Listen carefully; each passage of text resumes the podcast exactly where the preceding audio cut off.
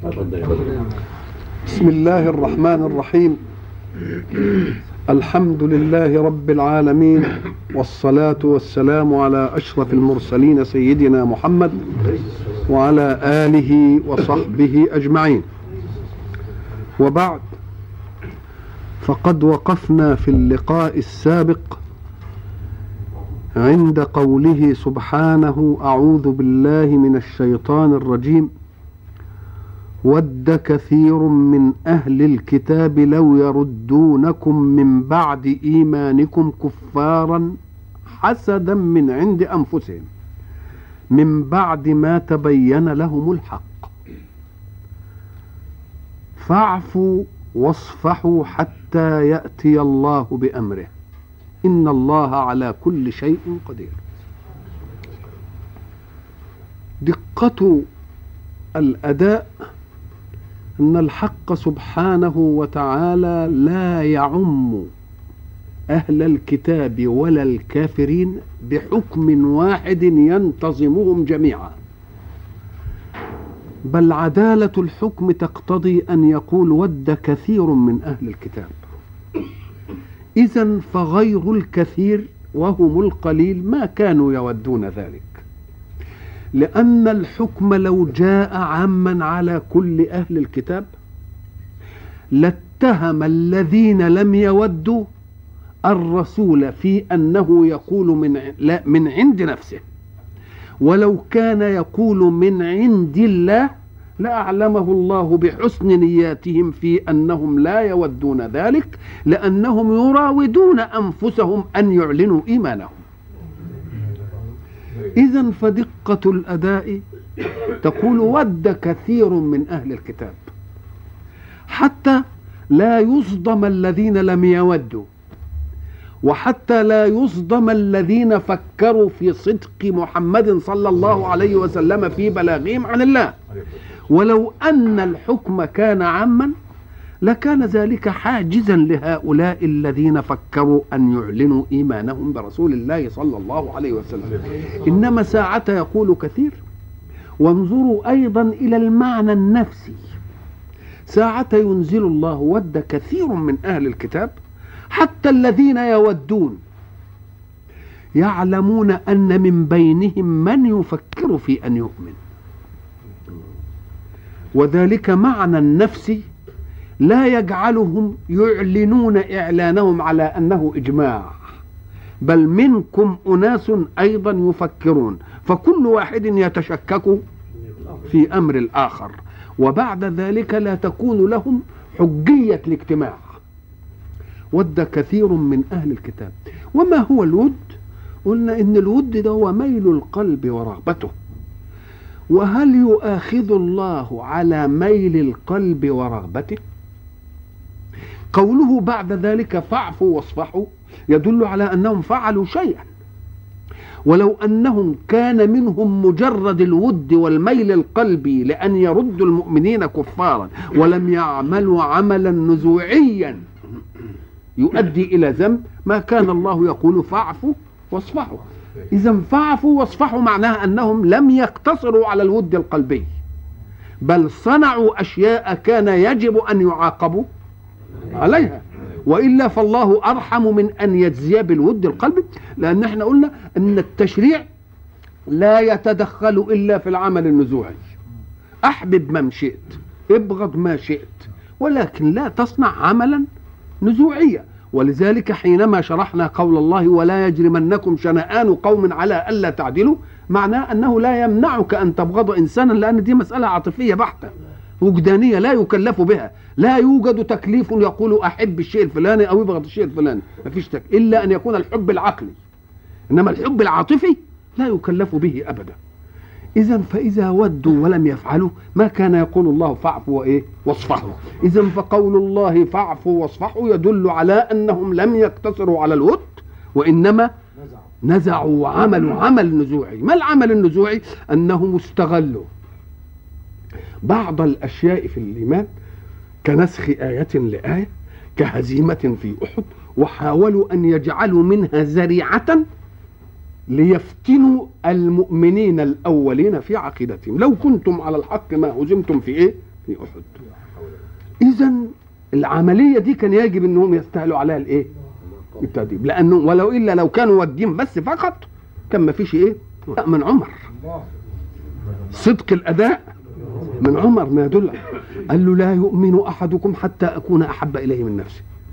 قال له لا يؤمن أحد وأصر عليها فحين أصر المشرع على أن الإيمان لا يكون إلا إن كان سيدنا رسول الله صلى الله عليه وسلم.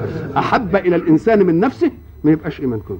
فحين علم عمر أن دي إصرار إيماني تكليفي دار بفطرته السليمة إلى أن الله لا يكلف إلا بمقدور عليه. اذا فهو لا يريد الحب العاطفي لأن الحب العاطفي لا يقنن. إما اراد الحب العقلي. الحب الإيه؟ فحين فطن إلى أن المراد في التكليف هو الحب العقلي قال الآن أحبك يا رسول الله عن نفسي. فقال له الآن يا عمر. الآن يا عمر. يبقى عمر كيف فهم أنه الحب العقلي مش الحب النفسي؟ قال لك لأن إن كان حب عاطفي ما يمكنش التشريع يقول لك اعمله لأن دي مسألة لا يأتي بها قانون ابدا. ولذلك أنا قلت أنت تستطيع أن تقهر القالب على شيء إنما مش ممكن تقهر القلب ابدا. مش ممكن ابدا. آه. قال لك لأن الحب العاطفي لا يقنن له إنما الحب العقلي هو اللي يقنن له.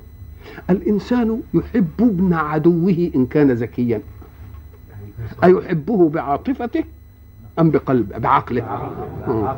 بمعنى أنه لو لو لو لو, لو تقاتل هذا الذكي ابن ابن العدو والذي يحبه الإنسان بعقله مع ابنه يزعل منه. ينصر مين؟ ينصر ابنه. آه العاطفي ده. يبقى الحب العقلي شيء والحب العاطفي شيء آخر. الحب العاطفي ضربنا له مثل عشان نقربه لاذهانكم كما يحب الإنسان الدواء المر. وكتبه الطبيب ولم نجد فالحبيب والصديق يقول لك أنا أحضره لك من الخارج. وحبيبك هو اللي يسعى لك وتجيبه لك ولما إذا أتى لك بالدواء المر تبقى مبسوط منه وتاخد الدواء وتاخد الجرعة كده المرة. احببتها بعاطفتك أم بعقلك؟ لأنك وجدت فيها العافية. كذلك يجب على المؤمن ساعه يعقل يقول الله أنا إذا لم أتسامى في أن أحب رسول الله بعاطفتي يجب أن احبه بعقلي. ليه؟ لأن من أنا لولا رسول الله؟ إيه هو؟ ما هو ده اللي هيخلصني يبقى هو أحب إلي من نفسي. أحب إلي من إيه؟ من نفسي. اذا ود كثير من أهل الكتاب لو يردونكم من بعد إيمانكم كفارا. ولماذا ودوا ذلك ونزعوا بعد الود؟ عملوا أعمال. يبقى العفو والصفح جاي لأنهم إيه؟ مش على الود.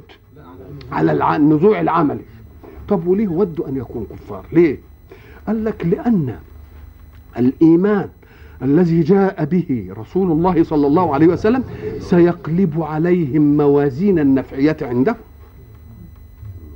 لأن المنحرف ده حين تأتي استقامة يتعب أم لا يتعب؟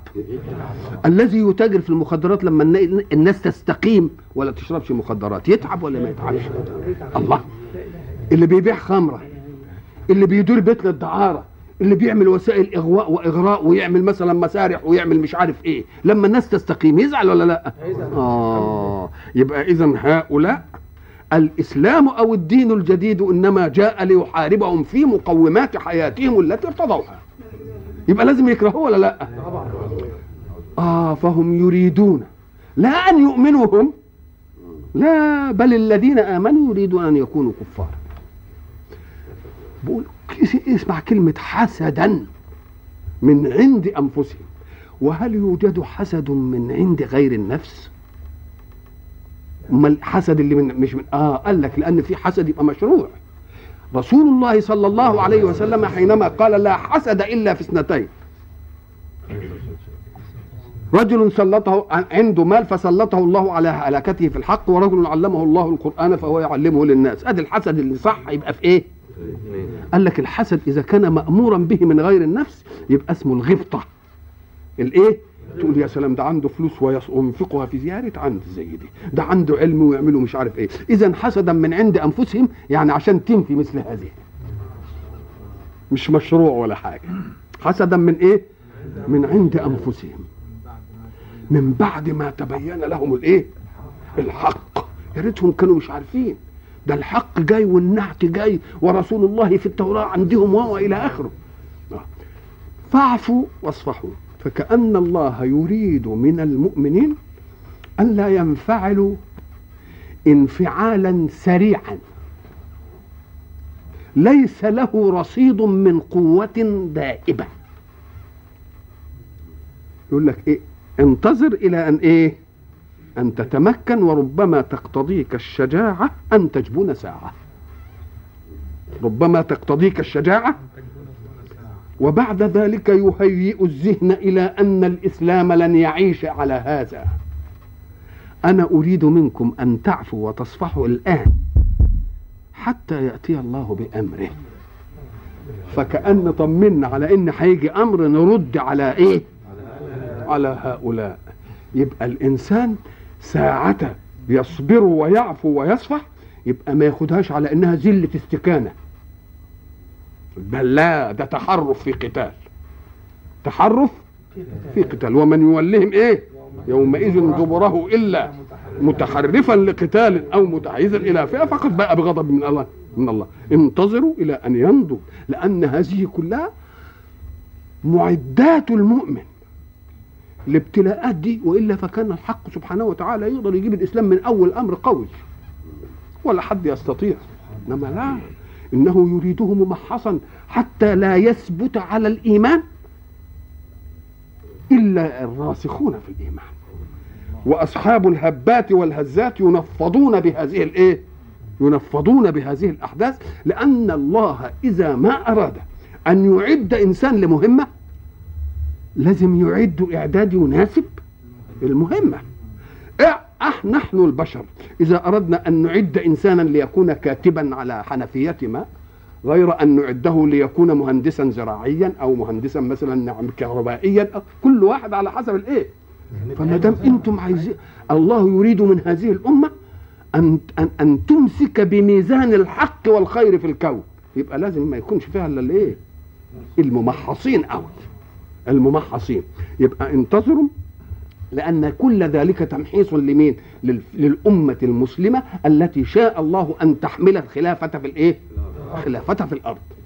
فاعفوا واصفحوا حتى يأتي الله بأمره إن الله على كل شيء قدير. ونظرا لأن العفو والصفح يفهم منه عدم الفعل. لا تظنوا أن الفعل سيكون فعلكم أنتم. لأن أنا اللي قادر.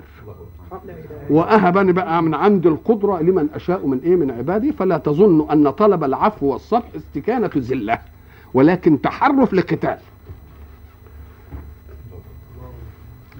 وبعد ذلك ما الذي يكرهه هؤلاء؟ ويريدون أن يردوا من آمن إلى الكفر. قلنا لأن ميزان الخير يتعبهم ميزان العدل يتعبهم. أثبتوا لهم أن الميزان الذي ارتضيتم أن تؤمنوا به وأن تبتلوا فيه ميزان معشوق لكم. فأقبلوا على تكليفاته. وإقبالكم على تكليفاته بحرارة وصدق ويقين. هذا أكبر رد عليهم في أن ييأسوا من هذه إيه إيه المسألة؟ قال لك تعال. التكليفات التي جاء بها الإسلام قلنا فيه تكليفات لا تتطلب إلا وقتا من الزمن ويسيرا من الفعل. كشهادة أن لا إله إلا الله وأن محمد رسول الله. مش كده؟ وإيتاء الزكاة يبقى كل سنة ويبقى عنده مال. وصوم رمضان كل إيه؟ كل. وحج البيت لمن استطاع. آه ولو مرة في العمر الله يقوم يجي للشيء الذي يتكرر كل يوم. فيعطي المؤمن الشحنة اليقينية الإيمانية ويأخذه من دنياه أخذا بالله أكبر خمس مرات. يقول بقى أهو ده اللي يخليكم تردوا من رد المناسب الآن أقيموا الصلاة. والتفتوا إلى نداءات ربكم لإيه؟ للصلاة. ساعة تلتفتوا خمس أوقات كده وتذهبون إلى هذا الأداء وتقيمون الصلاة؟ يعرفوا أنكم مقبلين على إيه؟ على الله إقبال. وساعة تخلون مع ربكم وتكونون في حضرته يعطيكم الله الإيه؟ المدد. بدليل أن النبي عليه الصلاة والسلام قال من حزبه أمر؟ يقول يروح يصلي. ومعنى حسبك يعني إيه؟ يعني أسبابك ضاقت عن الأمر. تقوم تعمل إيه؟ تقول الله طب ماني ليه يا رب؟ ما أروح له. ده اللي بتزعجه حاجة يقول ما أروح لأبويا. ده اللي بيضربه ولد ولا يقدرش عليه يقول يابا. طب ما تقول يا رب خلاص وتنتهي المسألة. آه. يبقى اذا أقيموا الصلاة. أهدي بقى الإيه؟ الرد المناسب ليدل هؤلاء على أن كل محاولاتهم محاولات إيه؟ فاشلة. وأنهم لن يصرفوكم لأنكم تعشقتم هذا الدين. وتعشقتم هذه التكليفات المكررة لإعلان الولاء الإيماني كل يوم خمس إيه مرات. وتتركون كل أعمالكم وتذهبون إلى إيه؟ ادي معنى القيمي وبعد ذلك انظروا إلى الشر الذي كان يعيش فيه المعاصرون لليهود في المدينة. كان معهم علم الكتاب كما يقولون وكان معهم المال. فكل واحد يريد شيئا يبقى مقومات العلم عندهم ومقومات الاقتصادية إيه؟ عندهم. قال لهم آه الأساس بقى الإيماني الرد الأيام دي نعمل إيه؟ نقيم الصلاة لنشعرهم أننا إيه؟ مقبلون على هذا الدين. طيب وإيه كمان؟ آه وآتوا الزكاة. إيتاء الزكاة لا يتأتى إلا بفاضل عن عن حاجتك. فكأنه قال بدل ما يقول قال اضربوا في الأرض ضربا يسد حاجتكم وحاجة من تعولون وحاجة من لا يقدر على الحركة. وبذلك تخرجوا منهم العملية الإيه؟ الاقتصادية الاقتصادية اللي, كانوا يستذلون بها الأوس والخزرج والضعاف بالربا وبغيره. لا آتوا أنتم الزكاة. حين تؤتون الزكاة يبقى معنى ذلك أنكم إيه؟ ضربتم في الأرض ضربا. وتحركتم في الحياة حركة اتسعت لحاجتكم؟ واتسعت لحاجة من تعولون؟ وفاض شيء تنفقونه على من لا يقدر على الحركة. يبقى تقطعون أمامهم أمل أنكم ستحتاجون إليهم في شيء من الأشياء وأن دينكم فيه اكتفاء ذاتي. دينكم فيه اكتفاء إيه؟ فيه اكتفاء ذاتي. وآتوا الزكاة. وآتوا الزكاة وإياكم أن تظنوا أن الله سيسخركم في أن تعملوا عملا يتسع لكم ولمن تعولون ولمن لا يقدر على العمل. لأن دي برضه هنديها لكم بس أكتر مما أخذناه. أكتر مما أخذ. اوعى تقول ده هتنقص زي ما بيقولوا. ولذلك اختار لها كلمة نماء ذكاء. يعني إيه؟ لأن هي في ظاهرها إيه؟ نقصان. والربا في ظاهره إيه؟ زيادة. يقول أنا أمحق اللي فيه زيادة ده وأنمي اللي فيه نقصان. وأنمي اللي فيه إيه؟ اللي فيه نقصان. وما تقدموا لأنفسكم من خير تجدوه عند الله. آه. أنت إذا ما تعبت في حركة الحياة بما يقوتك ويقوت من تعول ويقوت غير المحتاجين. يبقى عندك أنت في المخزن الباقي مش كده؟ طب والخير ده هيبقى فين بقى؟ مش عندك في المخزن بقى. ده عند الله. شوف بقى الاطمئنان. شوف اطمئنان اليد الأمينة. آه. إن الله بما تعملون بصير. وكلمة العمل بقى جت أهي. إن الله بما إيه؟ بما تعملون بصير. وقالوا لن يدخل الجنة إلا من كان هودا أو نصارى. قلنا إنهم هم غير غير متفقين مع بعض.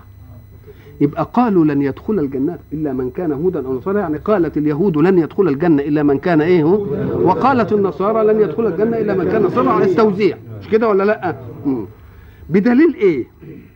قالت اليهود هتيجي في الآية الأخرى وقالت اليهود ليست النصارى على شيء وقالت النصارى ليست اليهود على إيه يبقى معنى ذلك إن الآية الأولانية إن اليهود قالت كذا والنصارى قالت إيه؟ قالت كذا. وقال آه وقالوا لن يدخل الجنة إلا من كان هودا أو نصارى تلك أمانيهم. ما هي الأماني؟ يقول إحنا كنا نسمع الشعر كده يقول إن الأماني والأحلام تضليل. الأماني إنك أنت تعلق نفسك بأمنية ولا تسند هذا التعلق بعمل يوصله إلى الأمنية. تفضل إلى مجال الإيه؟ تمني في مجال إيه؟ التمني. انما إن كان التمني بقى تنتهي فيه إلى إنك أنت تعمل يبقى إيه؟ واحد يقول لك لا ما هي الاماني دي؟ آه، ساعات كده يستروح بها الإنسان. نقول له ذلك استرواح كاذب. نعم. استرواح كاذب. وتسمى أحلام اليقظة. استح... كاذب. لا ليه كاذب؟ لأنك أنت أبيض عمل. ملوش رصيد من إيه؟ ملوش رصيد من, من من العمل. ولذلك الشاعر لما قال منى إن تكن حقا تكن أحسن المنى. يعني منى إن حصلت تبقى إيه؟ وإلا وإن لم تتحقق يا سيدي فقد عشنا بها زمنا رغدا. أماني من ليلى حسان. كأنما سقطنا بها ليلى على ظمأ بردا كأنما لا إحنا عايزين تشرب بالفعل. آه إحنا عايزينك تشرب بإيه؟ تشرب بالفعل. تلك أمانيهم والأماني مطايا النوكة. الأماني المطايا بتاعت الحمقى. الأماني مطايا إيه؟ النوكة يعني الحمقى. تلك أمانيهم. قل هاتوا برهانكم.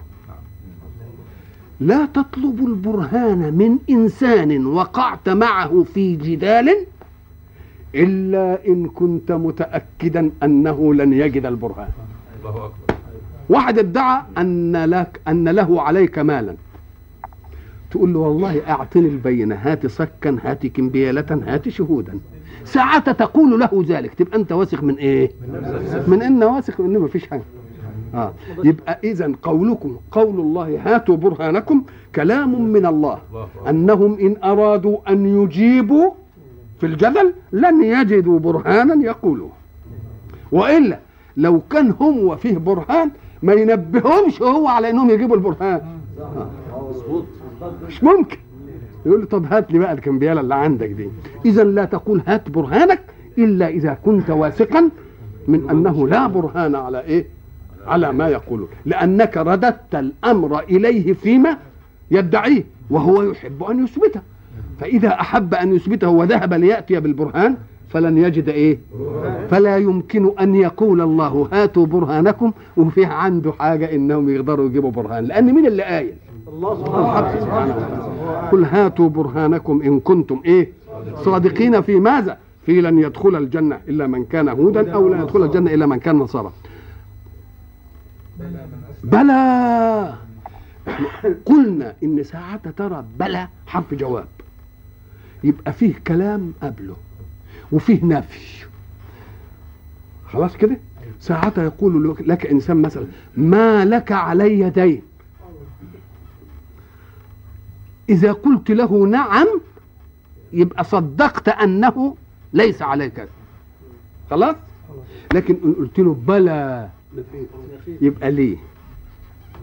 يبقى بلا تيجي جواب عشان تعمل إيه؟ تثبت المنفية متقدما. هم قالوا لن يدخل الجنة إلا من كان هودا ويكون الجنة إلا من قال لهم بلى. الكلام ده مش صح. بل يدخلها غير هؤلاء اللي هم مين؟ بلى من أسلم. آه. بلى يدخلها من أسلم وجهه لله وهو محسن. من أسلم وجهه إيه لله قد يسلم واحدا وجهه لله ويعمل الأعمال اللي أنت بتتطلبها منه زي المنا... كما كان يصنع المنافقون. نقول له لا ده مش محسن. ده هو مسيء لأنه وزع شخصيته. ما عندوش حتى شجاعة أنه يعلن اللي في قلبه. بلى من أسلم وجهه لله وكلمة أسلم وجهه تدلك على أن كل شيء أسلم لله. لأن الوجه هو أشرف شيء في الإنسان به التميز وبه السمة وبه التشخص وهو أرفع شيء في ال... لأنهم لا حينما عرفوا الإنسان عرفوا قال لك حيوان ناطق يعني مفكر. وبعضهم قال لك لا حيوان مستوي القامة. يعني قامته إيه؟ قامته مرفوعة. فحين تجد القامة المرفوعة أولا قامة مرفوعة على بقية الإيه على بقية الجسم. والإنسان بنوعية بجنسيته مرفوع على بقية الأجناس. إذا فهو مرفوع على بقية الأجناس ووجهه مرفوع عليه. يبقى ده أرفع إيه؟ بعد ذلك تجد مسلم الوجه ده. أسلم وجهه إيه؟ لله. ولذلك أقرب ما يكون العبد من ربه وهو إيه؟ وهو ساجد. يعني جاب الحتة التي رفعها الله. ويجيبها مساوية للحتة اللي وضعها الله حمل الكل ليه رجليه؟ يبقى ما فيش عنده في ما فيش عنده في لقائه مع الله. كبرياء. جاب ديا في رحلة نعم نعم. بلى من أسلم وجهه لله وهو محسن فله أجره عند ربه. شوف كلمة أجر ديا دلت على إن ربنا مش هيسخرنا. وبيكلفنا بالنافع لنا ويعطينا أجرة كمان. شأنه يكلفني بالنافع ليا ويعطيني أجرة كمان.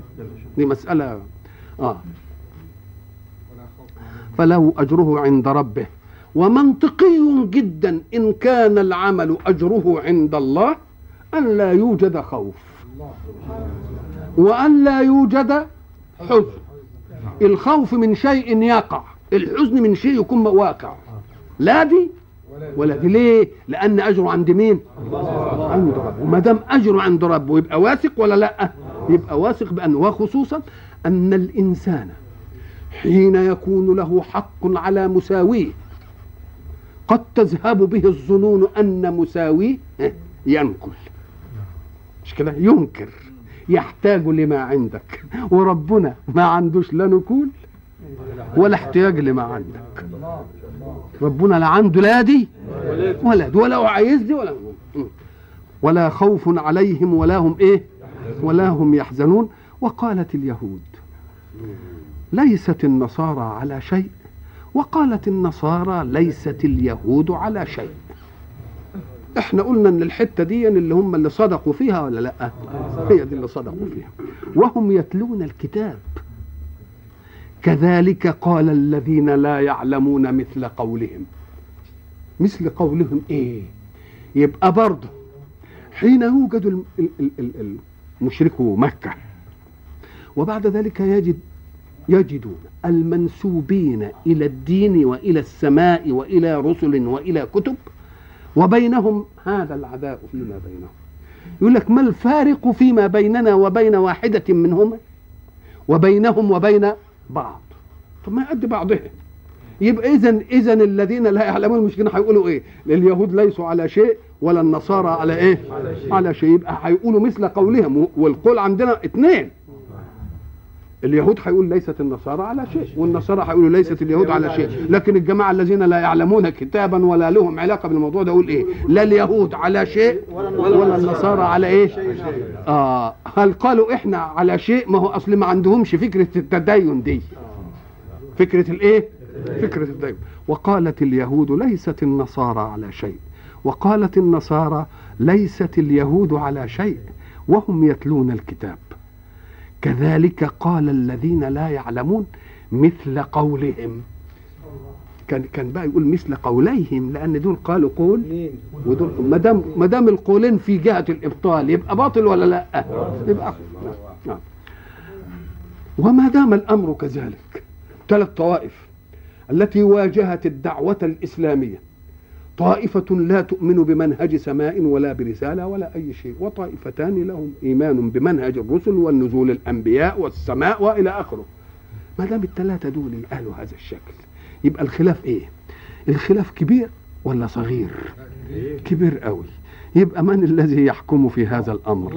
أنه لا يحكم إلا الله. فالله يحكم بينهم يوم القيامة فيما كانوا فيه يختلفون. ومعنى الحكم هنا مش بس نقول لن هذا أنت مخطئ وهذا أنت مخطئ وهذا أنت مخطئ لا الحكم بلوازمه. الحكم بلوازمه. ومن أظلم ممن منع مساجد الله أن يذكر فيها اسمه وسعى في خرابها.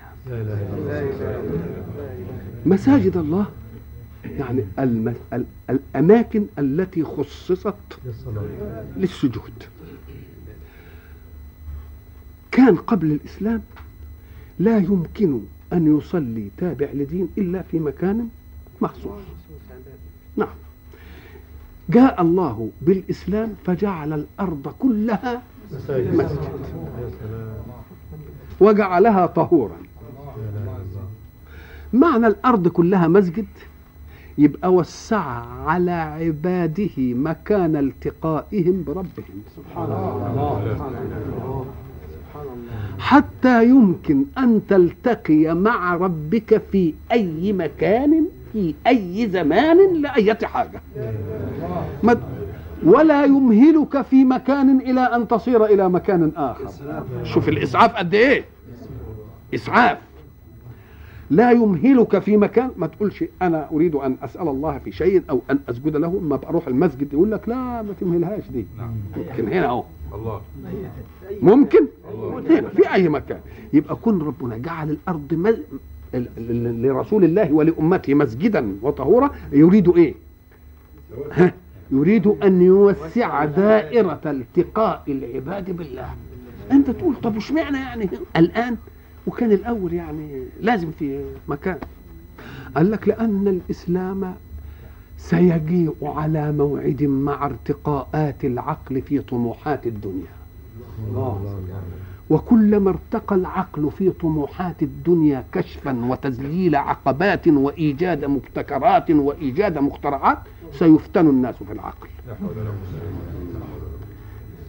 فيريد الحق سبحانه وتعالى أن يجعل الله معهم دائما حتى يعصمهم من هذه الفتنة ساعة ما تقعد كده وتشوف التلفزيون ويا سلام بتتكلم ومش عارف لا لا لا تقول سبحان الله الذي علم سبحان الله الذي ألهم سبحان الله إذا ليه جعلت الأرض كلها مسجد؟ بذكر الله آه لا علشان يوسع على الإيه؟ على المؤمنين المسلمين المؤمنين برسول الله صلى الله عليه وسلم دائرة التقائهم بإيه؟ لأن هناك أشياء ستأتي الرسالة المحمدية على ميعاد معها. وكلما انتهى العقل إلى كشف سر من أسرار الوجود غر بنفسه. يبقى ما دام يغر بنفسه يبقى لازم نعمل له إيه؟ آه لازم نعدله. يبقى حاجة إلى العدل الإيه؟ لكن الأول كانت بالأمور الفطرية لسه ما فيش فيه حاجة. ولذلك لاحظوا زمان إن إحنا قلنا أنه كان في الماضي آه، إذا مثلا امتنعت ال- الأمطار؟ مثلا. ماذا نصنع؟ نروح نروح ما نلاقيش في في المجرى مية نروح لبير ما نلاقيش في مية نقوم نعمل إيه؟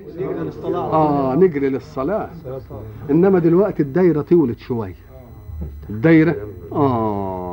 يقوم عايز ربنا سبحانه يريد الحق سبحانه وتعالى. لا لا حتى لا نفتل في معطيات العقل بالكشفيات دي إنه يجعل لنا كل حتة صالحة إنك أنت تستقبل فيها إيه؟ الله ما يأجلكش لأن يمكن يتمكن منك سبب يتمكن منك غرور. آه. مم. ومن أظلم من منع مساجد الله أن يذكر فيها اسمه. طب المساجد. قلنا إن هي مهبط تجليات الحق على الخلق. مهبط. تجليات الحق على الخلق. ولذلك هناك في قوله سبحانه أعوذ بالله من الشيطان الرجيم الله إيه؟ نور السماوات والأرض. ها؟ مثل نوره كمشكاة فيها. إحنا شرحنا دي مرة في حديث.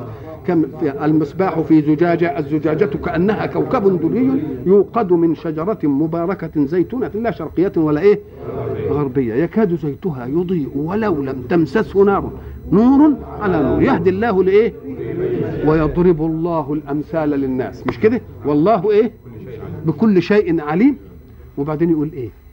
في بيوت أذن الله أن ترفع ويذكر فيها اسمه. الله. في بيوت دي زي ما بيقولوا فيه جر ومجرور وعايز متعلق. إيه اللي في بيوت إيه هو اللي في بيوت؟ في اللي مضى دي كلها ما فيهاش حاجة يمكن أن يتعلق بها. كلمة إيه؟ في بيوت إيه اللي في بيوت آه. النور والتجليات الحق. يبقى أنت عايز بقى دي تبقى فين؟ في بيوت أذن الله أن إيه؟ يبقى مكان استقبال الإيه؟ تجليات الحق على مين؟ على الخلق تبقى المساجد اللي بهذا الشكل كان يجب أن يحافظ عليها الناس محافظة تبقي لهم هذه الصلة بالله. فحين يجترئ قوم على أن يخربوها ويمنعوها من أن يذكر فيها اسم الله يبقى معناها إيه؟ معناها أن المؤمنين بها والقائمين عليها ضعفت فكرة الإيمان عندهم ضعفا جرأ عليهم؟ لأن لو كان لهذه عصبية من إيمان كان بمجرد أن يأتي عدو من أعداء الله ليهدم بيتا أو يمنع بيتا من ذكر الله فيه كان يجب إيه آه الإهاجة الإيمانية تقوم وتقف إنما ساعة يوجد من يخرب بيتا من بيوت الله. ساعة يوجد من يمنع بيتا من بيوت الله أن يذكر فيه اسم الله. فاعلم أن أتباع هذا البيت قد ضعفوا وقد هانوا. ليه؟ قال لك لأن الكافر الذي رأى, في ذلك مكان الإشعاع بالهدي الذي يغيظه. لأن الهدي يغيظ مين؟ هدي إلى الخير يغيظ أصحاب الشر. كده؟ فساعة يجد إن أصحاب الشر والذين يعيشون من حركة الشر في الوجود يأتون ليخربوا بيتا من بيوت الله. ولا يجدوا من التابعين لله من يردهم. ده دليل على استشراء قوة الشر واستخزاء قوة الخير. لأن هؤلاء الكفار أو الظلمة أو الذين يحاولون أن يخربوا بيت الله أو يمنعوا ذكر اسم الله في هذه البيوت في مقاييس الإنصاف ما كان لهم أن يدخلوها إلا خائفين. فكيف تتركونهم يدخلون مجترئين؟ هؤلاء ما كان لهم ما يصح إنهم يدخلوها إلا إيه؟ إلا بيعملوا كده. وخائفين ليه؟ مخافة أن يفتك بهم أصحاب هذا الإيه؟ فإذا كانوا اجترأوا مش دخلوا خائفين ده دخلوا مجترئين وخربوا. يبقى معنى ذلك إيه؟ أن نوازع الإيمان في نفوس المؤمنين بهذه المساجد وبأنها إشراقات الحق على الخلق فيها يبقى دليل على أنهم إيه؟ خايبين ولا لأ؟ يبقى خايبين. ومن أظلم لا أحد أظلم. ما ساعتها تسمع من أظلم؟ استفهام. تقول من أظلم ممن فعل كذا؟ كأن المسؤول يحاول أن ينقب عن أظلم منه فلا إيه؟ فلا يجد. يبقى لا أحد. يبقى كأنها تنشأ إيه؟ لا أحد. من أظلم ممن منع مساجد الله أن يذكر فيها اسمه. يبقى لا إيه؟ ليه؟ لأنه دخل في مسألة الظلم. الظلم هو إحنا نظلم بعض في حقوقنا إنما ده الظلم العظيم. إن الشرك لا إيه؟ لظلم عظيم. يبقى حين تجد من يدخل في يدخل في الظلم في هذه العملية القمية يبقى ما فيش أظلم إيه؟ لأن اللي أقل منه في الظلم يظلم في الحقوق اللي بينه وبين بعضنا إنما ظلم ديك في الإيه؟ آه الظلم في القمة. ومن أظلم ممن منع مساجد الله أن يذكر فيها اسمه. المنع أن تظل المساجد بس يقول يخوف الناس ما يدخلوهاش. طيب. وبعدين يتمادى ما دخلوهاش. يقول خلاص ملهاش لازمة بقى نخربها بقى وندكدكها على دماغهم. آه. اذا الأول منع المكينة الإيمانية من المساجد. وبعد ذلك يحاول أن يطمس المكانة الإيمانية من الوجود. يبقى اجتراءات الباطل على الحق يعمل إيه؟ يخلي لك المسجد زي ما هو بس إيه؟ يمنع الدخول. يمنع الدخول بأي وسيلة من الوسائل. كأن يضطهد كل متدين كأن يضطهد الرواد كأنه يضع المت... ال... ال... الأتقياء والطائعين محل الشبهة ويقول بيعملوا إيه؟ مثلا كل ده إنما المسجد زي إيه؟ فإذا ما وفق في هذا ماذا يكون الأمر؟ يبقى بعدين يا حبيبي. ومن أظلم ممن منع مساجد الله أن يذكر فيها اسمه وسعى في خرابها. أولئك يعني الذين إيه منعوا مساجد الله أن يذكر فيها اسمه والذين سعوا في خراب هذه المساجد الحق والإنصاف والعقل والمنطق كان يجب أن لا يدخلوها إلا وهم خائفين. فكيف أمنوا على نفوسهم أن لا يعتدى عليهم حين يجترئون على بيت من بيوت الله؟ لا شك أنهم استنعجوا التابعين لهذه الايه لهذه الاماكن آه كأن آه ما كان لهم أن يدخلوها إلا خائفين. أيظلون على ذلك يا ربي؟ طمأننا الله. وكان يكفي أن يطمئن بيقول ده لهم في الآخر. عذاب صعب وأنتم تبقوا منعمين وبعد. لكن برضه ما قال لا ده لهم في الدنيا خزي. اوعوا تفتكروا إنها تمر عليهم كده. إن الله لا يسلم الحق. ما يسلموش ولكن يتركه ليبلو غيرة الناس عليه. فإذا لم يغاروا عليه غار هو عليه. فكلمة خزي ده الغيرة عليه. هيبقى لهم في الدنيا وقد كان لهم في الدنيا خزي ولا لا؟ ألم تسبى زراريهم؟ ألم تؤخذ أموالهم؟ ألم يجلوا عن البلاد؟ آه كل ده حصل ولا ما حصلش يبقى إذا لهم في. لهم في إيه؟ لهم في الدنيا خزي. صدقت ولا لأ؟ نعم. وإذا ما صدق فيما تحسه الآن يبقى الشق الآني من الوعد والوعد لك والوعيد لهم يبقى صادق ولا لأ؟ ما هو جاب لك جزئيتين جزئية وقعت في إيه؟ تحققت يبقى دي إيناس بأن الجزئية الثانية ستتحقق تحقق الجزئية الإيه؟ الجزئية الأولى. آه. ولهم في الآخرة عذاب إيه؟ عظيم. وهب أن عدوا من أعداء الله أمكنته الفرصة لغفلة المؤمنين بالله أو لضعفهم أو لتخاذلهم. وبعد ذلك جاء ومنع من المساجد وخربها ولا بقتش فيه مساجد. ربنا بيقول برضو إياكم أن يكون ذلك حالكم وأنكم لن تجدوا الله إلا في هذه المساجد فلله المشرق والمغرب. افضلوا مؤمنين. افضلوا إيه؟ افضلوا مؤمنين زي ما أنتم. ولله الإيه؟ المشرق والمغرب. فأينما تولوا فثم وجه الله. أينما تولوا وجوهكم بقصد لحضور في حضرة ربكم ستجدون وجه الله. ستجدون جهة الله. لأن دي هي عظمة الإيمان. هي دي إيه؟ وأيضا في هذه الآية ولله المشرق والمغرب فأينما تولوا إيناس في مسألة تغيير إيه. تغيير القبلة. فكأن دي تمهيد كده على أن القبلة إيه؟ هتتغير. وأن المسألة ليست مكانا تتجهون إليه ها؟ ولا مكان ولا مكانا تلتفون حوله وإنما هو إرادة الآمر بالمكان وإرادة الآمر بالمكين. ولله المشرق والمغرب فأينما تولوا فثم أي هناك. فثم وجه الله. إن الله واسع عليم. لا تضيقوا. لا تضيقوا مكان التقاءاتكم بربكم. لأن الله إيه؟ واسع. وإياك أن أن تستشعر إن العالم الواسع ده الكبير ده كيف يكون؟ لأنه هو عليم بما يحدث هنا وعليم بما يحدث هنا وعليم بما إيه؟ يحدث وقلنا ولله المشرق والمغرب إن كنتم تذكرون إن المشرق والمغرب مش مش بيحدد جهة الشرق وجهة الغرب والشمال والجنوب والشمال الشرقي والجنوب الشرقي الجهات الفرعية دي كلها. آه، يبقى اذا لله ليه؟ إنما اشمعنى ولا- قال لك ليه؟ لأن شمالا ولأن جنوبا ولأن شمالا شرقيا وشمال غربي وجنوب شرقي وجنوب الغربي. دي مسائل ما عرفتش إلا بعدين. ما حبينا نحدد بل... إنما الشرق والغرب ده أمر يعرف بالفطرة.